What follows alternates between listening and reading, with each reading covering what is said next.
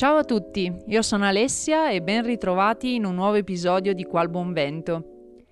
Il 22 aprile era la giornata della Terra, ma ogni giorno è una nuova occasione per agire e rendere la nostra vita quotidiana più ecosostenibile. Il Giappone è pieno di contraddizioni, si sa, e le possiamo riscontrare anche su questo tema.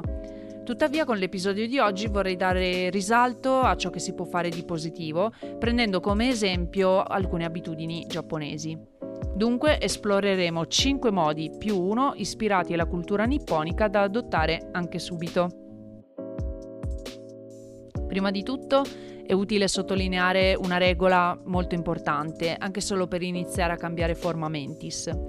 Le tre R, ridurre, riutilizzare e riciclare, sono concetti fondamentali da tenere a mente perché ci ricordano in modo semplice e rapido di ridurre il consumo di beni e servizi, riutilizzare oggetti invece di buttarli via e riciclare i materiali. Adottare questa regola può tradursi nell'evitare di usare sacchetti di plastica, scegliere prodotti con imballaggi riciclabili o sciolti, pensate alla frutta che anche in Giappone si trova venduta avvolta nella plastica, ma anche riutilizzare contenitori vari cambiando il contenuto, la forma e lo scopo. Un esempio virtuoso di questa regola viene proprio dal Giappone, che come vi dicevo è un paese pieno di paradossi. Nella piccola località di Kamikatsu, nella prefettura di Tokushima nello Shikoku, già dal 2003 è stato posto l'obiettivo di produrre zero rifiuti, eliminando discariche e rifiuti inceneriti entro il 2020. Tra le varie iniziative c'è quella riguardante proprio la raccolta che avviene nell'unico centro della municipalità e dove vengono divisi i rifiuti in ben 45 categorie, mentre per il cibo si ricorre al compostaggio domestico, una soluzione che tra l'altro si può attuare anche in Italia.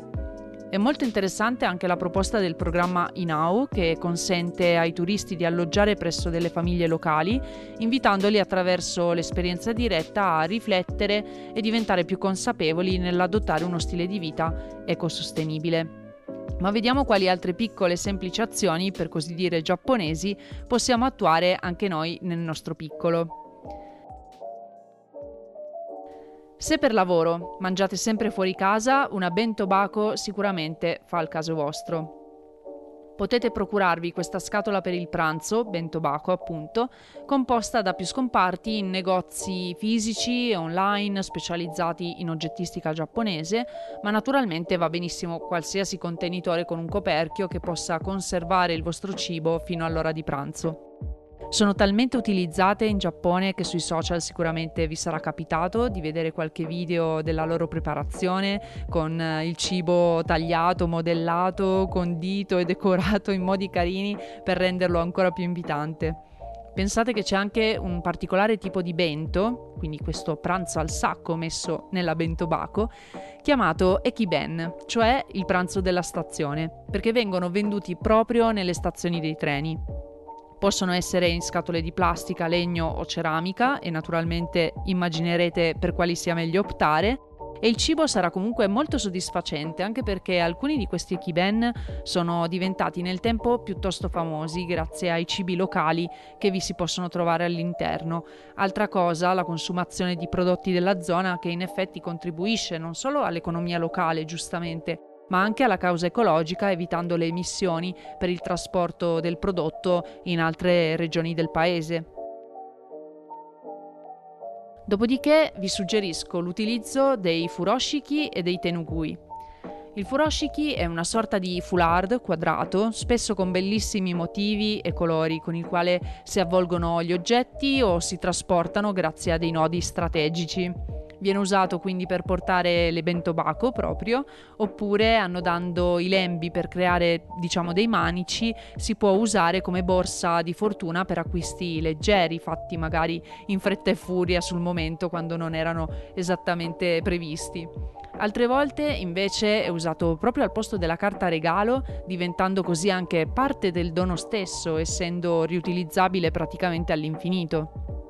Se non ci avete mai fatto caso, potreste trovare dei foulard ispirati ai furoshiki, oltre che nei negozi dedicati al Giappone, pure da Lush. il negozio di Bath Bomb e Bagno Schiuma, che tra l'altro ha fatto spesso collaborazioni con icone pop giapponesi come One Piece e di recente Super Mario, quindi non è effettivamente estraneo all'ambiente giapponese. Sempre parlando di stoffa eh, riutilizzabile nella quotidianità, vi dicevo anche i tenugui, che sono degli asciugamani di cotone dalla forma però rettangolare, anche questi decorati con motivi tradizionali. Però non sono come i nostri asciugamani, sono più leggeri, sottili, anche lisci e quindi facili da strizzare e infatti si usano soprattutto nei bagni pubblici oppure come canovaccio però alcuni sono così belli che vengono anche regalati magari come souvenir da portare con sé anche in giornate particolarmente calde per proteggersi quindi la testa dal calore o asciugare il sudore, che tra l'altro è proprio lo scopo per cui viene indossato sotto l'elmo dai praticanti di kendo. Ancora riguardo i tessuti, esiste un'antica tecnica di cucito giapponese nata tra il 1615 e il 1868 e usata dalle popolazioni rurali del nord del paese, chiamata sashiko. Principalmente si sfrutta la tecnica sashiko per unire tra loro pezzi di tessuto ancora utilizzabili o per rammendare kimono usurati, chiamati boroboro, da cui nasce quindi il termine borosashiko. Oggi il sashiko è diventato una tecnica di ricamo ornamentale che pure nella sua semplicità racchiude concetti filosofici molto cari ai giapponesi come il wabi-sabi, ovvero la bellezza nell'imperfezione, nella sobrietà e nel minimalismo, che comunque si sposano bene anche con l'idea moderna di riciclo, anche applicata al campo dell'abbigliamento e della moda. Visto che parliamo di sostenibilità anche in riferimento al nostro aspetto e alla cura personale, vi propongo anche un'alternativa per la pulizia delle orecchie. Sicuramente molti di voi infatti avranno usato i cotton fioc, ma oltre a far male all'orecchio spingendo in profondità il cerume aumentando quindi il rischio di otiti, sono ovviamente inquinanti. Si consiglia invece di rimuovere regolarmente solo il cerume visibile che si deposita esternamente e per farlo allora il modo più pulito anche per l'ambiente è quello di usare un mimikaki. Il mimikaki è il tradizionale bastoncino per le orecchie giapponese realizzato in legno di bambù e per questo riutilizzabile molte volte. Peraltro il bambù è un materiale che trova molte applicazioni in Giappone questa pianta infatti cresce molto rapidamente e perciò si usa per la produzione di utensili da cucina, mobili, pavimenti e addirittura tessuti, a dimostrare proprio le sue caratteristiche molto versatili come la leggerezza, la resistenza e la facile lavorazione. Come se non bastasse, inoltre, il bambù ha una bassa impronta di carbonio e quindi aiuta a ridurre l'impatto ambientale proprio nella produzione del suo legno. Per la vostra igiene personale, tra l'altro, vi consiglio anche, oltre al mimikaki, ad esempio spazzolini col manico in bambù oppure spazzole per i capelli.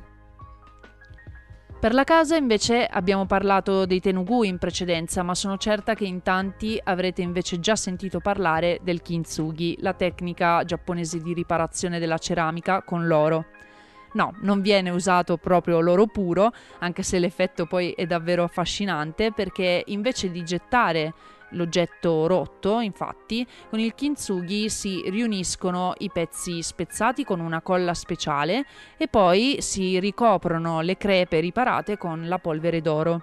In questo modo l'oggetto rotto viene trasformato praticamente in un'opera d'arte unica e preziosa che come il borosashiko riflette eh, la bellezza dell'imperfezione e in questo caso rendendo la fragilità un nuovo punto di forza. Al wabi sabi allora si aggiungono anche altri concetti filosofici come il mono no aware, di cui abbiamo già parlato nella prima puntata di Qual Buon Vento, cioè quel sentimento di malinconia che si prova nell'ammirare e accettare la decadente bellezza di tutte le cose. Vi avevo promesso però 5 metodi più uno per essere ecosostenibili in stile giapponese.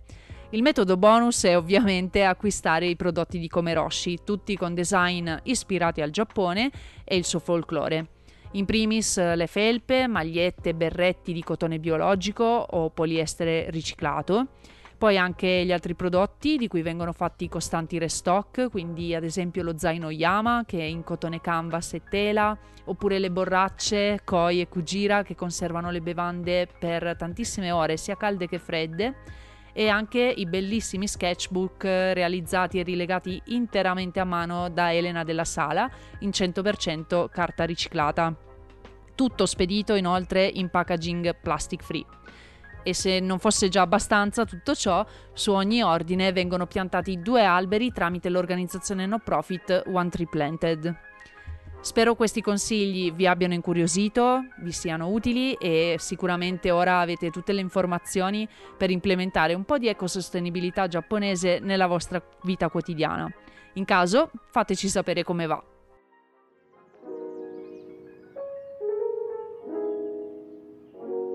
Grazie per aver ascoltato il nostro podcast. Trovi tutte le altre puntate su Spotify, YouTube e Apple Podcast. Seguici anche su Instagram per non perdere gli aggiornamenti sulle nuove uscite e gli articoli del nostro magazine online. Se ti va, sostieni i nostri progetti di riforestazione per essere insieme il vento del cambiamento. Alla prossima!